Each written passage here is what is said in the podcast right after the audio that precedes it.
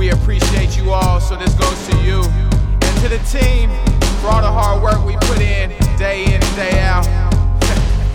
we about to get it in, baby. Let's get it. Uh, Stanton, I uh, was having nightmares around. What time was game time? 4 p.m. last week. 4:30. Yeah, around 6:20. I was having uh, nightmares about the idea of saying Jake, Jake Bentley sucks um, on a broadcast or on a podcast, and and thinking about how you know our, our dozen or so listeners would never let me hear the end of that. Uh, but Jake Bentley sucks. That came, that came to fruition. I'm, I'm, I'm really glad for that. Yeah, um, we yeah the second half it was a totally different story. Story as we'll definitely get into here in a moment. But uh, Jake Bentley does kind of suck um, based on that second half. He became Jake Acura in the second half, um, but I, I I don't think that I mean neither you or I are, are, are generally high energy guys, but I don't think we came with the proper amount of heat into the start of this episode for how awesome of a game that was on Saturday. That was the rare, really good Husky game. There's there's important Husky games. There's not that many good Husky games in the last five or six years or so. I I kind of have trouble saying it was awesome simply because for half of it I was just really pissed off. Yeah, like awesome true. to me would be the whole game would be really great. Uh-huh. Um, but like we were we were really good and in all facets, and just like the other team was really good in all facets as well, type of situation. But that definitely can't be said. So, I think that the, be- the best game that I can remember in recent memory, um, the, the the 2017 comeback against Utah to save that season, uh, the the original Kyle Whittingham game is is obviously one that strikes familiar just because of the opponent. Sure. Honestly, the the next best game, and it was a it sucked was the at Oregon loss, the CJ Verdell loss in overtime. That oh. was a that was a phenomenal college football game. Just really, really sucked ass to lose to that team. You know what's kind of a bummer is, I mean, this is obvious, but if we if we have to encounter any of those type of losses this season, it's not like I'm gonna have like a dive bar menu to kind of lean back on or like a pitcher of Coors Light. It's just going to be the four walls of my apartment that I'm going to have to kind of come to terms with. And that, that delicious moment, that delicious door water that you have, uh, yeah, coming out of the fridge. Uh, yeah, it's it's definitely not the same. Uh, not that you know I'm going to a lot of UW bars, anyways, in Boston. Um, but sure. uh, but the experience is is uh, of it's easier to lose in in Seattle than it is to Boston when you're on your couch and it's at one in the morning. Uh, I'll tell you. Yeah, that it's it's so strange not to get on too much of a tangent here but it's so strange to and i know this is unfortunately fortunately for, fortunately i don't know how you look at it but it's it's something that you're used to by now but it is so weird to watch a husky game at husky stadium on tv like i can't tell you the last time i watched a game live that was at husky stadium. Yeah i'll tell you the first In decades. the uh, first at least over a decade the first one I really ever had was in Ireland, but then the first one after college was really, really strange. Uh, when I was, it was the Utah State home game that year. Uh, and it just did not feel right to be away from all that. Uh, as I was starting a whole new life in Massachusetts, but now much more normal. Anyways, it's not why anyone's listening here to to, to get my diary here on on uh, my expat uh, Seattledom. But the Huskies before Saturday were 0 30 in the last 15 seasons when they trailed by more than uh, 21 points. The second half was full of just huge defensive plays, huge defensive stands, uh, big plays on offense, uh, big shots down the field that didn't quite work. Uh, that last drive was really fun. Uh, there was a third and 10 there, diving catch by Puka Nacua, uh, a bad snap. It was, there was just a lot of, of chaos brewing in that second half. And uh, even though the Huskies kind of got off, they were ahead of schedule and it was 21 17 to start the fourth quarter, uh, just couldn't climb that last uh, little bit that they needed to, to get over the hump uh, until the very end with, with uh, Cade Otton. Yeah, Cade Otton, eight receptions, 108 yards, two touchdowns. Are we moving into first down right now? Let's, was that a transition? Let's just go to Cade Otton. Cade Otton okay. was phenomenal. The eight catches, like you said, seven of them in the second half for a buck for 103 and, and two touchdowns in the second half. Uh, don't know why it took so long to throw it to him. It was kind of like the Hunter Bryant conundrum of a couple years ago, and that that Yeah. uh, the Rose Bowl, where it was like it's the third quarter and he doesn't have a catch yet, and he's clearly our best offensive player. Um, but uh, hopefully they've learned the lesson that just throw to Cade Otton, good shit happens. Yeah. The interesting thing about it is it's not like necessarily we were just kind of throwing into throwing to him um, on first down or whatever. It was in high pressure, third down, you got to get it situations. Um, that first touchdown drive to begin the second half, we uh, he converted on third and four on our own 34 for 13 yards, extended the drive. The next drive that we had the ball, uh, third and 10 on Utah's 27, 16 yards, ended up kicking a field goal on that drive. Um, third drive of the second half uh, wasn't on third down, but second and nine on our own 43. He went 21 yards on that one, plus tack on a, a roughing the passer 15 yarder. Next play, first and 10 on Utah's 21, touchdown. So, um, and then, you know, a lot to be said about him on the final drive, which he had three catches, um, one of which was on third down, th- on third down, uh, another of which was a 16 yard touchdown catch. Yeah, and one of which was the the Dylan Morris uh, bobbled snap or or snap into the dirt. Yeah. Uh, that he just you know was in the right place and extended that drive. And we have a great cat sighting here on on the podcast. If you are watching at home, which no one will be, but uh, yeah, K- Cade Otton is is just fantastic. The the you know the the aesthetics of him are awesome.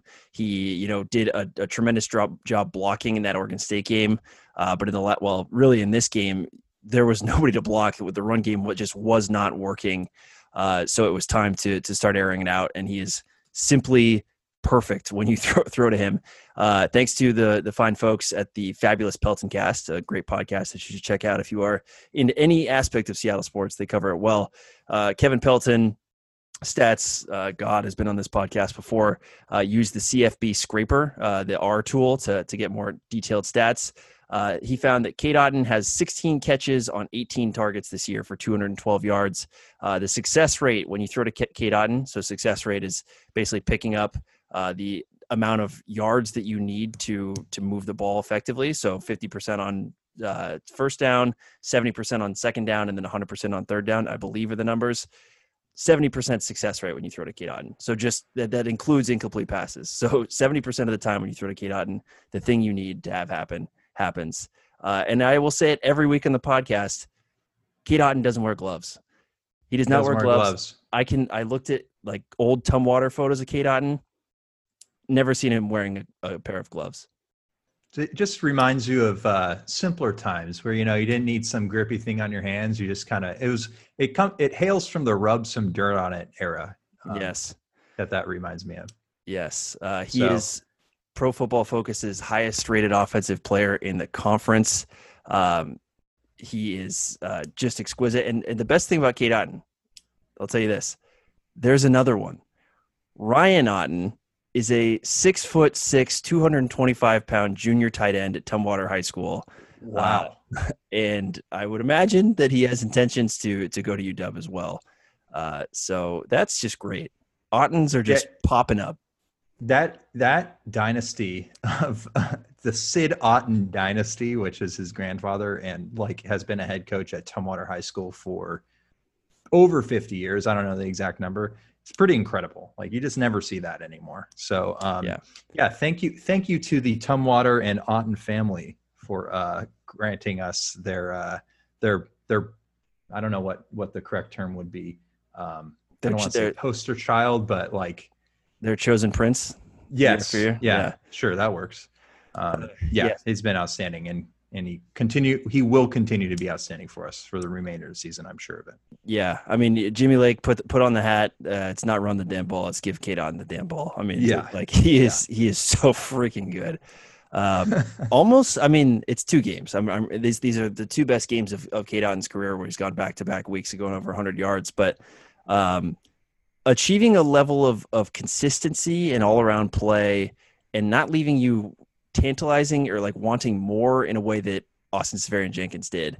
Uh, who you know similar UW's probably last truly great tight end. Hunter Bryant was great, but not nearly the blocker that Cade Otton or ASJ were. Oh yeah, Uh, but ASJ always you felt like there was more to give. Cade Otton, you're getting 100% of his skills every single week. Now, is that maybe the expectations that he came in with? Perhaps. I mean, totally. It's got to be right. I mean, Yeah. and it also it's it also could be because of the the play calling. Like we seem to obviously favor Otton, whereas there were moments with uh, during Bryant, uh, Hunter Bryant, uh, where it's like, why aren't we throwing him the ball more? Mhm. Uh, well, that, like you said, right when we opened this, I believe, you know, that's not been an issue this year. Yeah. Um, it was an issue in the first I- half, though. I'll tell you that. Uh, yeah, yeah, that was an issue. Now, I don't want to be a downer, but is he eligible to leave after this year? I just need to like mentally prepare myself if that's true. I I think he is because the year that he played his freshman year he did play and it wasn't the uh, the four game freshman year freshman rule that was instituted last year. So this is his true junior season. Um, oh, so, okay.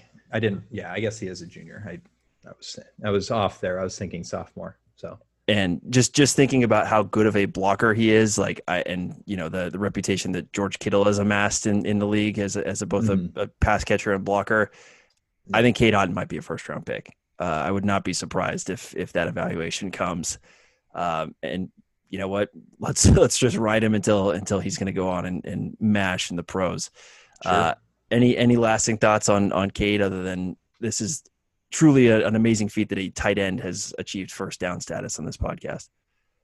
Uh, yeah, that's a great point. It this is probably the first time ever that that's Ever. been the case. But um, no, I, I mean, I think we've said said pretty much everything we had to say about him.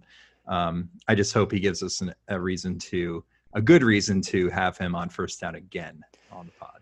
Yeah. Uh, well, let's let's talk about the play calling here um, because this was uh, staying on the offensive side of the ball. There's plenty to talk about defensively as well, but um, this was something that was a, a little bit of, of uh, a point of frustration throughout the game, uh, even as the Huskies were making their comeback. Um, the first one to talk about is the m- just absolute botched uh, field goal um, in the first half, where uh, they were set up at, for a fourth and five. Peyton Henry would have come out there and kicked a 35 yard field goal.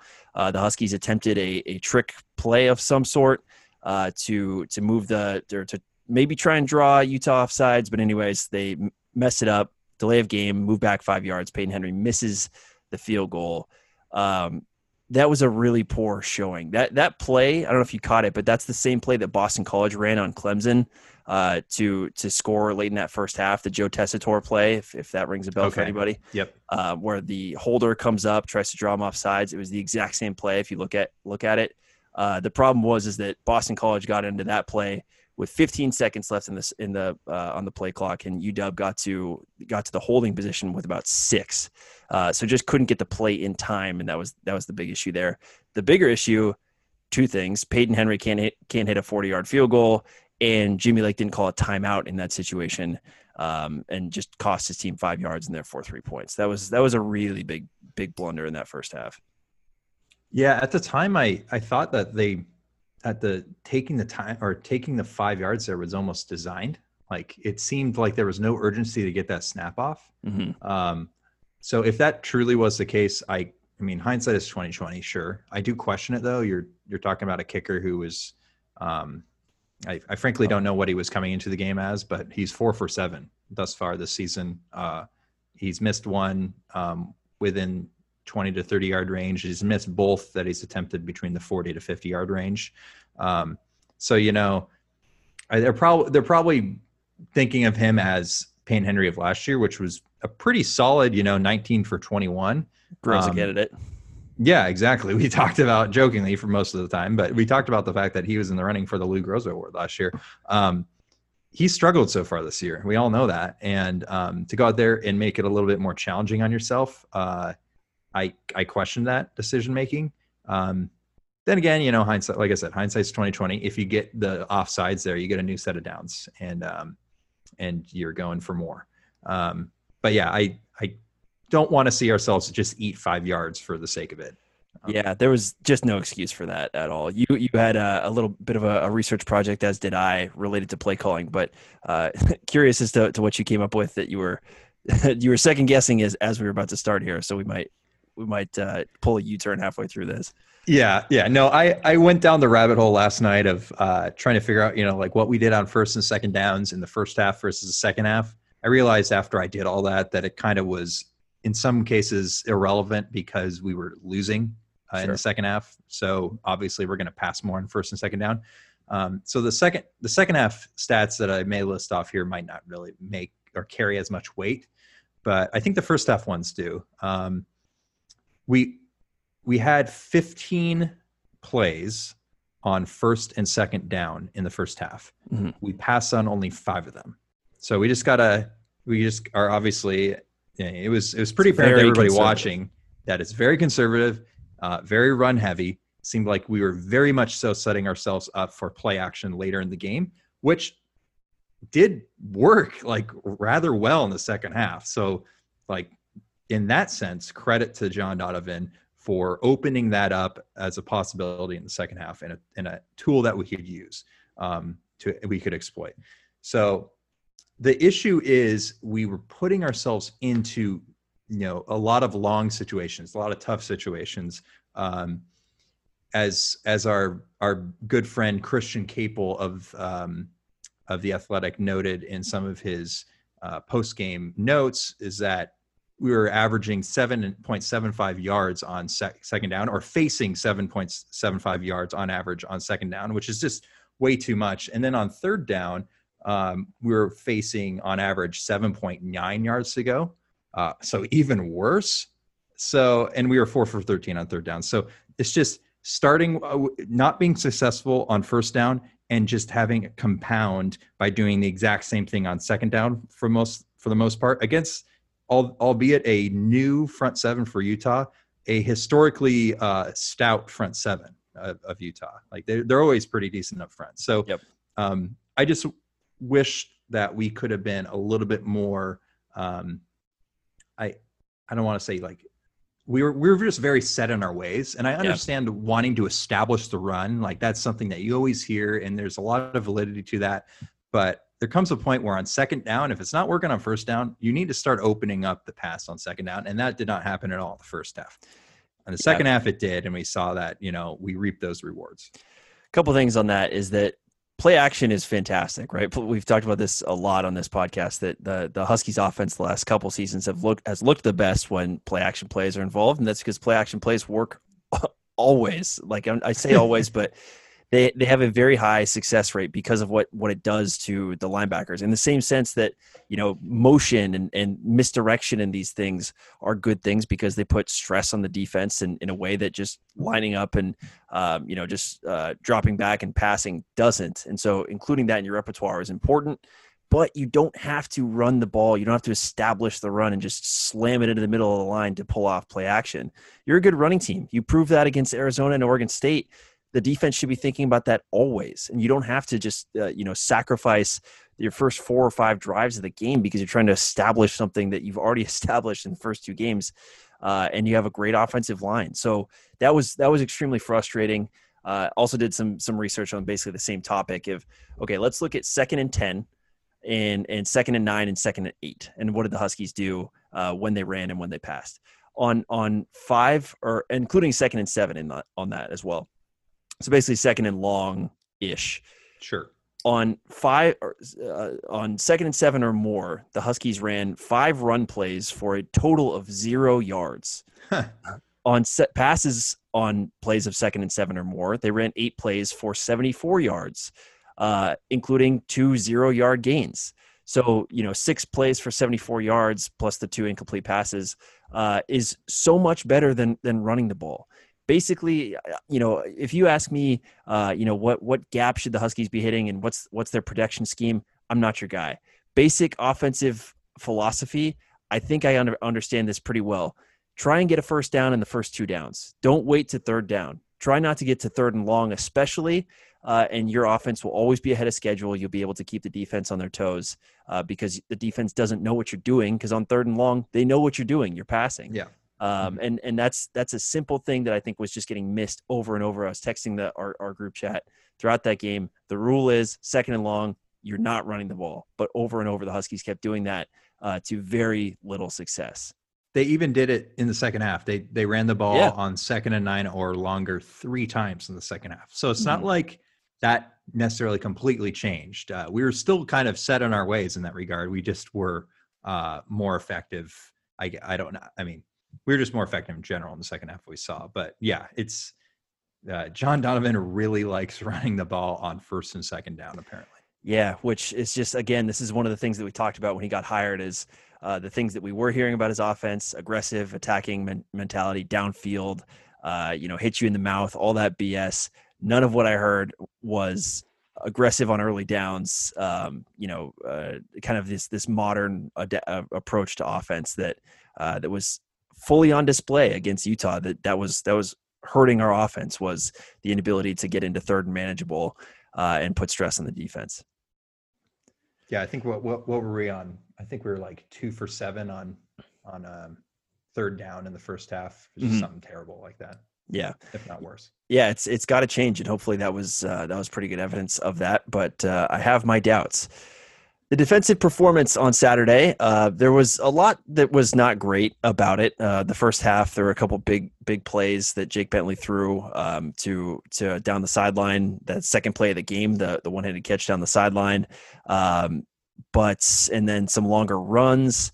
Uh, the the freshman Utah running back was able to to kind of gash the Huskies, but um, in the in the second half, the Huskies uh, held Utah to 138 yards on 30 plays. Uh, they forced three turnovers and a turnover on downs. Uh, it was a much much better performance in the second half, despite Utah being in a, in a position where they could really uh, milk the clock and and just kind of manage the game, and they were still not able to do that.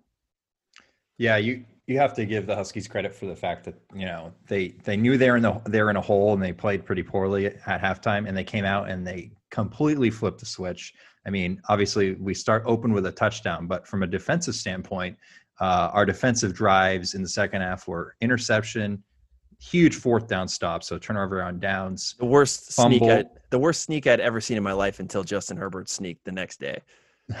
yeah, it, wa- it wasn't great. I'll give you that.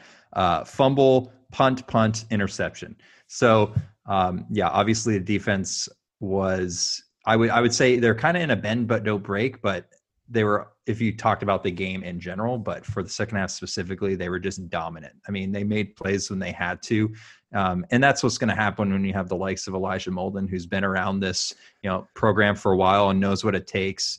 Um, you know, shout out to to Zion uh, Tupuola Fetui continues to be like just playing at a disgustingly high rate. Yeah, Oh uh, like like to the point where you now need to start being concerned about him leaving for the draft. Well, not concerned, but you know, that's now a possibility, and Yeah. you have to account for a potential loss because he's a redshirt sophomore. So, um, yeah, it's just incredible game for him. Six tackles, three sacks, another forced fumble, a fumble recovered. Um, it could have been four sacks if it wasn't for a questionable roughing call. I thought that he got his forearm up on the kind of the upper chest area and didn't Yep. get it in into Bentley's face mask, but you know, we'll let that one slide. Uh, we can only ask for so much from Pac-12 officials. Uh, he now leads the country in sacks per game. He's the highest rated edge rusher or edge defender in the Pac 12 per Pro Football Focus. Third straight week that he's won Defensive Lineman of the Week awards. I mean, that's that's just one of several individuals we could be talking about right now. Yeah, uh, I'm. I'm just saying this is this is on air live practice. Okay, Tupuola, Fetui. nice. Tupuola. As far as I'm concerned, that's spot on. Zion. Who am I? Who am I to say that? Uh, you, you are you are the the czar of of uh, of pronunciation. Zion Tupuola Fetui. I'm saying it confidently and saying it. There we go. Nice. Zion Tupuola Fetui. It is fun to say ZTF. Learn the guy's name. He's going to be making a lot of money very soon. He is fantastic. The the the sack he got at the end of the Utah game, uh, his the the last sack that he had um, to end the drive right after uh, the interception that Dylan Morris threw down the sideline Oh, yeah. to, to Ty Jones, where he just straight up he didn't even split the two the two linemen. He just ran through the middle of the two Bulldozed. It was unbelievable. Uh, he and like you you brought this up. This guy was not supposed to even start. Uh, it was supposed, to, be, supposed to be the fourth stringer. it was supposed to be Ryan Bowman and uh, Laiatu Latu, and uh, you know Savell Smalls is probably ahead of him at that point, and uh, Zion Tupuola Fetui. I'm just so p- proud of myself for being able to pronounce it. Um, has has just it's insane to think that there was the, any doubt about this guy's talent. Um, you know, he flashed a little bit at the end of the season, but yeah, he's just been amazing. Uh, another phenomenal name to to pronounce. Uh, Eddie Ulofoshio is PFF's highest graded inside linebacker, not in the Pac-12, in college football. This was a guy who was not starting for the Huskies until the Arizona game last year, uh, and is now playing at an all American level. Dude is everywhere. Basically, as as you know, one of two linemen or inside linebackers the Huskies actually play. Uh, he's in on every play and and is just a, a perfect perfect middle of the defense guy uh, for what Jimmy Lake has to do in that nickel and dime defense. I'm I'm trying to look up if he was a walk on. I can't remember. Yeah, he was. Uh, I want to say he was. He just got a scholarship late last season. Yeah. Okay. That's right. Yeah. So uh, that's incredible. First of all. Secondly, uh, like you said, he had a great game. 14 tackles. Now is 29 on the season. Uh, he has thrown a sack in there as well. Uh, yeah. I mean, the, you. This was probably our weakest position group, maybe on the entire team last year, inside linebacker, and he's completely changing that um, this year. So maybe one of the been, most maybe one of the weakest position groups of like any Chris Petersen team I'd ever seen. The linebackers yeah. last year, they were yep. terrible. Yeah. So this has been a very, very welcome surprise. Uh, he's just all over the place, um, sideline to sideline. Uh, it's it's everything you want to see in an inside linebacker. Yeah, and from all accounts, seems just like an awesome, awesome kid. I heard him a little bit on the the pregame show on Saturday, talking uh, with the Husky Honks, and mm-hmm. uh, very well grounded dude who just works really hard and uh, has earned everything that that has come his way. Uh, some other notes: Elijah Molden and Trent McDuffie are awesome. We'll talk about uh, Molden a little bit later, but they are uh, both in the top five of PFF's top five um, uh, graded defensive players in, in the conference, uh, bringing the Huskies total up to five or four out of the top five there with Ulofoshio, uh, ZTF, and Molden and McDuffie. Um, McDuffie with the great pick at the end of the game. Uh, you basically you you don't throw on him down the field, uh, down the sideline, and you know Keith Taylor is is serviceable, and so you have all three of those guys in the field basically at all times with with uh, with Eddie Ulofoshio and ZTF, and this defense is just in awesome, awesome shape. Even though and there's, I, still- I, would say, I would say Keith Taylor is better than serviceable too. yeah, to, yeah, he's credit. he's a, he's a he's a you know a, a B or B plus, which is awesome. Yeah, it's like we don't even think about him anymore though, because there's these guys that are just playing out of their minds. Yeah, yeah. Uh, uh, no Ryan Bowman on Saturday. I think that that definitely hurt the Huskies. They had trouble setting the edge uh, in a lot of cases and just uh, being stout at the middle, which Bowman can contribute a little bit on. But lots of Savell Smalls and no big plays from him. But I think um, it, it, was nice to see him get a little run. For sure. Yeah, I mean he's obviously supposed to be the next big thing on on the in our front seven. So um, good to see him get early playing time. Uh, like we mentioned before, wasn't necessarily expected that he would get this much playing time with no Joe Tryon, no Latu, um, and maybe even to an extent with Tupou Fetui's emergence. But uh, yeah, he he's getting quality time as a true freshman. Can't hurt him. Uh, yeah, I mean, and he's not getting burned. Like he, you know, he's not making no, the, not at all. You know, he's not making the strip sacks that we all want to see, but he's he's in there and he's you know playing at a at a at a semi competent level at this point, uh, sure. and that will that will only improve. Speaking of improving or whatever we saw from Dylan Morris on Saturday, yeah. uh, it is time for the Dylan Morris progress report. Uh, both of us are extremely proud of him for doing all we wanted him to ever do, which is, of course, to make an appearance on the Shutdown Fullcast and get that crew to start talking about his play. Um, that means that he has achieved a certain level of fun uh, and interesting levels that uh, have not been achieved by a UW player since uh, Jake Browning was just throwing absolute grenades around uh, a couple years ago.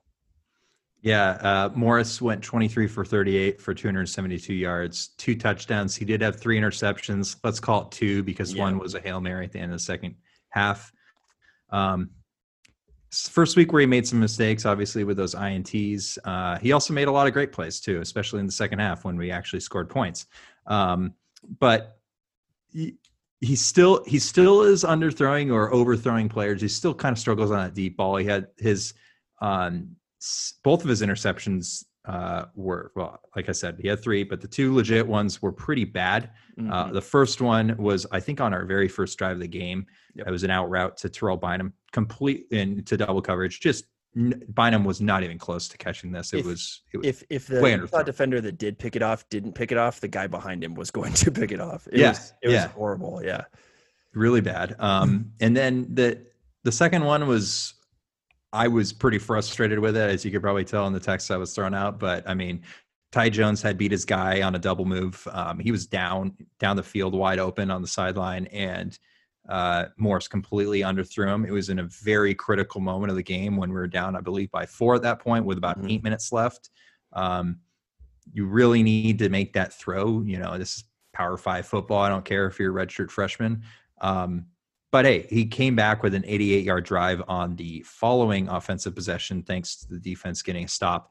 And uh, he looked like that calm, composed, uh, playing well above his age type of player that we had seen in the first two games.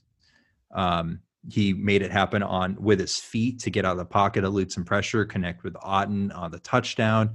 Um, he's just he's just a competitor. That's Yeah. that's what it comes down to. He's a competitor. He's going to find ways to win. Um, he's not going to do this every game. You know, he's going to have some bad games. That's just the reality of playing sports. But like so far, I think you have to be pretty excited. And again, we say this every week. Um, so far, you got to be pretty excited with the composure and just how this guy is kind of leading this offense um, through through some tough situations. But they've oh, they've come out on top in every every uh, game, every scenario thus far. So you got to be pretty excited about that. yeah. I I mean he is he is enigmatic. He's uh, a high variance player for sure. Um, in a different way than Jake Browning was. Uh, Jake Browning just didn't. I feel like have that big play. He had big play players that played with him his that sophomore season, and that that accentuated his his skills a little bit. But uh, I just don't think he could create plays with his legs in the same way that Morris can. This the the two you know the the diving catch by Puka Nacua and the touchdown to Cade Otton were both uh, off of plays where Cade Otton or where Dylan Morris is rolling to his left, which is a right-handed quarterback, is extremely hard to do and throw on Yep. target. Um, he was a little off target with the Puka Nacua grab, but um, but the fact that he can do that and feels comfortable doing that at where he is in his career is is a really nice thing. And you know, if you're going to lead game-winning drives, you have got to make plays like that. Um, and you know, we saw uh, Jacob Eason could not have possibly made those plays last year. Uh, the, the mobility just wasn't there, and I just uh, we've talked about this before.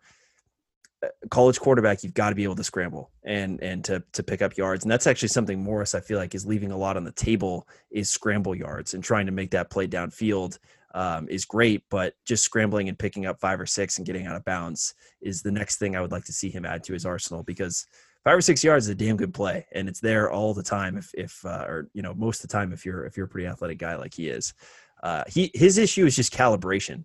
He he is not calibrated on the deep ball yet. Uh, they they roasted him on the broadcast with that montage of of uh, overthrows against Arizona that just looked really bad when they showed it all next to each other. Uh, and then the underthrow that you talked about, and even the deep throw he hit to Bynum early in that game was a little underthrown as well. Uh, Mhm. But the arm strength is there. It's just dialing it in, and, and honestly, probably throwing it into less tight windows if you are going to throw it down the field. and you could you could say you know that the lack of reps uh, i mean they've had reps sure but not anywhere near what you would normally have before a season um, the lack of reps probably is is i mean it is it is working against them right now so hopefully we'll see that kind of calibrate in as you're as you're saying and um, you know start connecting on those plays because the receivers are getting open um, he's just not hitting them Mhm. Yeah, and he also has a problem of, of as they mentioned in the full cast, of throwing way too hard at guys that are close to him, like Yeah. just bullet passes from five yards away. Uh, cam so- davis has gotten like four of those so far this year Yeah, Kamari Pleasant got one that went through his hands on that last drive. Um, so yeah, Dylan Morris, the raw materials are are certainly there. The moxie is there. The the the competitor, the competitive nature is there. Um, it's just kind of uh, ironing it out, and you know the defense put him in a position where he could go out and win, and he did that, and that was that was a really really cool moment uh, for him and his development. Uh, and he's fun. Like that's that's that's a huge. I don't know how fun Jacob Eason was. The Jacob Eason long bombs that worked were fun, but mostly maddening uh, for Eason and, and obviously Browning towards the end there. it's kind of it's kind of weird This is like the first year in probably four seasons where we're coming into the season with pretty, you know, average to Mhm. below average expectations for our starting quarterback. So to have any kind of above average results feels great. Yeah. Like maybe that's maybe that's that's I mean that is why we've led this show over the years with QB talk on first down so often is because the expectations for a Jacob Eason or an experience and winning quarterback like Jake Browning are so high that anything less than that, you know, it was it wasn't good enough. Um, but here it's it's just it's just interesting to um, kind of transition and know that there's going to be some issues and then have him for the most part perform above what at least what my expectations were um, it's kind of nice it's a it's a different change of scenery Yeah, we live in a post Jake era, and and uh, and I like it so far. Um, to, this week's top two are, is is related to Elijah Molden, who had an interception on on Saturday, uh, among many great plays. He is very fun to watch. He's an extremely good tackler in the open field near the sidelines. Um, in on the ball a lot. The Honey Badger comparisons are there, even though he's he's not he's not that in on the ball like like Mathieu was at LSU, but um, his career is probably running is, is running to a close here. This will be his last season at UW. Um, and the question this week was does he crack the top two defensive backs in the Jimmy Lake era, which I believe would start at 2014 and later at UW? And I think your inclination is the answer is no on that. You know i gave this a little bit more thought after i said that. I actually did include him in my top two. Oh, wow. um, yeah. It, it's it's really hard to determine this because defensive back is not really a stats driven position. I mean yeah sure there's interceptions passes deflected all that good stuff but like unless you're using some really um, complex grading system like a pro football focus type of thing um, i don't really know how to best determine this because you know you could be the best cornerback in the country and just never get thrown at. And so you just log no stats whatsoever. Um, that being said i think there's i think now correct me if i'm wrong but this is the short list i had. And remember like you said 2014 so there's no desmond trufant um, and i excluded marcus Uh, peters because he was dim- dismissed from the first year of the lake era. Obviously, no Mesvin Forrester, Matt Fontaine. Uh, those Yeah. guys are, yep. Okay. they're they're they're out as well Okay. thank you for clarifying though Sure. Yep. um, Derek the, Johnson. the short list, yeah, Rock Alexander, you know, um, Budda Baker, Elijah Molden, Sidney Jones, Kevin King, Taylor Rapp, Byron Murphy, Jordan Miller. I think that's a short list. I don't know. I think that's it. I, yeah, I, I don't think JoJo McIntosh uh, belongs. He was never, uh, never, never the most um, uh, elegant player out there. I I went off of what DBs have been drafted, and Sure. those are all the DBs that have been drafted. Makes Um, sense. With that said, I I listed Budda Baker and Elijah Molden as my top two. Um, I kind of, again, how do I how do I like Yeah. how do I give you my reasoning? My reasoning is I was just thinking like who is who impacted games the most Mhm. out of that group, and you could make a huge argument for probably Byron Murphy, but in my opinion, uh, from what I can remember of these players, I think it has to be Budda Baker. And so far, based on what we've seen this year, plus you know obviously previous years, Elijah Molden has to be in there as well. Um, he's a cornerstone of this team, um, for sure. The cornerstone of the defense, uh, and the ability to tackle, like you mentioned, which Budda Baker also possessed, is just a huge plus because that's not necessarily a uh, the first thing you think of when a defensive back, but it's also at the same time incredibly important because a lot of times you're facing a opposing player in space. So Mhm. if you don't make that tackle, they're going to gain a lot of yards. One other person that just came to mind, although they're not in my top two, would be Miles Bryant. He should be included in that. That is a great point. I loved Miles Bryant. He had a, a kind of a disappointing last season, but uh, um, yeah, dude was everywhere. But yeah, he was not in my my short list as well. I had I had Budda, Rapp, Byron Mold or Byron Murphy, and Elijah Molden as the top four here. Uh, Kevin King is a close fifth. Kevin King Yeah. was Yeah. was uh, you felt him in a different way than you felt Sidney Jones. Kevin King, obviously, like the, you know, think about any of those guys' play. Kevin King, the one-handed pick in the end zone against Arizona State, is like one of the best college football plays I've ever seen. Um, he was very good and had great ball skills down the field, but um, those guys kind of all take away from each other. I mean, think think just that for a second that they all played together. Uh, Budda Baker, Yeah. Rapp, uh, Kevin King, and Sidney Jones were all in the same defensive backfield. I mean, that is nuts. That is It- crazy. And Budda of that bunch, like if you're thinking when they were all playing together, it was Budda. Uh, and Taylor Rapp, I think second behind that, um, just in terms of from a safety position of just you felt him so much because they needed him to do so much. He was blitzing, he was involved in the play in a different way than anyone else had to be. Sure. That being said, I still think it's Elijah Molden. I I I love Molden. His his progression from where he's come into to school to now has has been awesome. Um, you know, I don't fault Levi or Joe Tryon for for going to the, to the draft, but Molden stuck around for basically no reason other than to just show how good he was, and he has done that and is awesome at just about everything. He's fast, he can cover, great ball skills, tackles well, um, and just seems like a really uh, really good leader of this team. Um, so I think it's it's Budda one for sure, and then and then Molden and and who knows? I mean, Molden Molden could, depending on how this season goes, could achieve a, a higher level than than just where I have him at two there. But I feel pretty confident that it's Budda and then and then Molden. And you know his his stock value, his draft value has to be going you know through the roof right now compared Yeah. to where it was, especially if you know he had just sat out. I'm not saying like you said, Tryon and Levi that that's their choice. You know, it's not necessarily the wrong choice um, from a draft stock position, but you know we're seeing that it could have benefited them. Um, it could have been the opposite way too. So you know Yeah. we'll never know, but it definitely is benefiting Molden. Yeah, uh, good stuff there. That was. Uh, I'm glad you you saw the light that that Elijah belongs in the top two. Uh, I, I figured you would. Uh, Pro dog of the week. Um, a good segue here. Kevin King had three passes defensed against the Bears. Uh, although three passes defensed against Mitch Trubisky um, is kind of a letdown. That number should be should be higher. I think if you're going to play Mitch. Yeah, he also tacked on four tackles. Um, there wasn't a lot to choose from here. It was a pretty quiet week from the Pro Dogs. Uh, that was aided by the fact that Salvon Ahmed and Myles Gaskin were both hurt and out for the Dolphins this week. So there was no easy, you know, running back that gained 80 yards. Let's throw him in there as a Pro Dog of the week type of thing. So Yeah. um, yeah, mine was also Kevin King. we did have Drew Sample go four for 40. Uh, uh, finally, not held back without Joe Burrow. He can really fly out there, Drew Sample. Um, so, so uh, The the fumble, I was thinking about doing sample, but the fact that he fumbled. Oh, he did fumble? Sealed it for me. Yeah. God, and it, you know who you are. You're listening right now.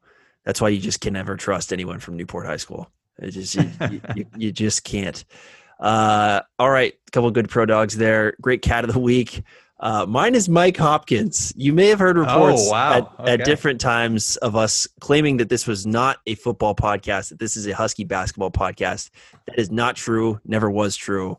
Uh, I am very, very out on Husky basketball, uh, losing by 15 points to UC Riverside, putting up 42 points, including 22 in the first half, 20 points in the second half against a Big West opponent on a neutral court is absolutely embarrassing. I don't care who your roster is, you are Husky basketball. That just does not happen. Uh, and uh, it did. And it's going to get worse. Uh, isn't UC Riverside the Anteaters? Uh, Aren't that's, they? Irvi- that's Irvine. Ah, darn. Yeah. I was gonna say, what would it be like to get like killed by an anteater? Like just bludgeoned to death with its nose or something, or I think it kind of chokes chokes you out with the tongue. It's really dark. uh, they are the Highlanders. So the more you know. There can only be Um, one. uh, my great cat uh, was actually Richard Newton. Mm. Um, this is, I don't, I, this might be a little unfair, but it's more so the fact. Okay, so Richard Newton didn't play at all. Uh, he didn't even see the field on special teams against uh, this past weekend. So I was, I was wondering, like, what the hell? Why, why, why did that happen? Jimmy Lake had a comment after the game on this, and he said, Very telling. Things like things like that are going to happen. We pride ourselves on our guys performing in practice and making sure they're able to execute in practice, and we know that's going to transition over into games. we're always evaluating and assessing, and we're going to put guys in there that we feel give us the best chance to win the game. So by that little snippet blurb, that would tell me that he's not playing very well or not taking practice very seriously. Mm-hmm. So if that's truly the case, then I think he's deserving of this this week of Great Cat this week. If that's not the case, and I'm just over reading reading into this too much, then I apologize. We love you, Richard Newton. Um, we hope you're back next week, but that is disappointing if true that um, you know he's playing his himself out of playing time on the weekend. Yeah, uh, we are sending you fig dick energy, uh, Richard. Do do not get confused here. But uh, but I also heard that comment yes. and was was kind of taken aback by how. Uh, you know, a coach is not Jimmy Lake is not in a press conference going to say, "Yeah, Richard Newton is is uh, not practicing well at all." He's not going to say that, but that's pretty damn close yeah. with with that quote that you had there uh, and and not really hiding that that the issue is just his performance in practice. I mean, he might have fumbled twice in the week, and and this is uh, you know setting the tone early in a coaching coaching reign that that's just not going to fly. You do that mm-hmm. stuff a lot more early on. Uh, think about Petersen with the short leash with um, with uh, Marcus Peters, although he did you know punch Jimmy Lake, uh, and and you know guys like Kasen Williams and other other seniors on the team who couldn't see the field uh, despite being probably the most most talented players on the team. John Ross. exactly right. That that's this stuff happens, um, and and you know Jimmy Lake is comes from that Petersen cloth where that's how you set the tone and you send messages to to players who might even be more talented, and you you sacrifice what it might be on the field, uh, and that might be what's happening here. I think Richard Newton, um, you know is at least as good, if not better, than than McGrew and, and Pleasant, who really struggled to to make much of anything against that Utah defense. As we talked about, great defense, but um, but yeah, great great little new. I wanted to sneak him into the conversation today, but didn't know how to best do it. So I appreciate you doing that. Yeah. Uh, yin and yang, you and I. Uh, my great cat, my second great cat, is there's always two. The officiating in the Oregon State game, uh, or the officiating in the conference writ large is just a, a walking like embarrassment. It, it, you can set it. It's an alarm. It will go off. The sun will rise, and the Pac-12 refs will make you pull your hair out week after week. Uh, or Oregon State, uh, I don't know about clearly scored, but uh, definitely probably scored. And then the very next play, they they just blow an offsides call at the goal line against Oregon. Um, it was it was a, a joke, and and it's it's when this is the problem over and over, uh, and you do nothing to fix it, and you continue to just get ink on your face as as the conference does, it'll it'll drive us a little bit nuts. Uh, but luckily, and we'll flip over to the OKG of the week. Go damn Beavs! Build the dam. Uh, they beat Oregon. The whole Beavers roster is is my okay, our, our kind of guy this week. Uh, but uh, if I had to pick one, damn right, it is Jermar Jefferson, who was just yes. that dude against Oregon. Yeah. Uh, and could not be stopped and makes us feel a whole heck of a lot better about giving a buck, only a buck 30 to him uh, when we played them two weeks ago. Yeah. That he is easily the best running back in the conference. Um, maybe the best offensive player in the conference. Yeah, He's just really good. Oh yeah. Fair. fair point. Yeah. Um, my OKG is Puka Nacua. Mm-hmm. Uh, he had six catches for 67 yards, uh, but he had some huge catches, some really tough catches down the stretch. Um, the diving to his right as uh, Moore scrambled to his left on the uh, game-winning drive. That one comes to mind. Uh, there's also the I don't I think it was third and long, like maybe the play before. Yep, it was um, on that drive. Before. There he caught it in traffic, which like we're you know we're going for it on fourth and long deep in our own territory or maybe punting at that mm, point yeah. if he doesn't make that so uh huge uh, obviously didn't score any touchdowns we didn't you know he was kind of understated in that re- regard but he was he was massive for us so yeah that's my okg yeah, good good uh, couple weeks from Puka. Last week has the 62 yard catch and run against Arizona. This week is much more of a possession role. Six catches for 67, as you said, five of them for first downs. So he was Bobby uh, Engram role. Yeah, he was uh, very reliable, um, which is which is great out of uh, a young guy there. Uh, my other OKG, Terrell Bynum. I, I, love the role that they have for him. Uh, the jet sweep is very Robert Woods esque in terms of how the Rams uh, use use Woods and getting him on the outside. Uh, and I just hope that his hand still works after the, the yeah.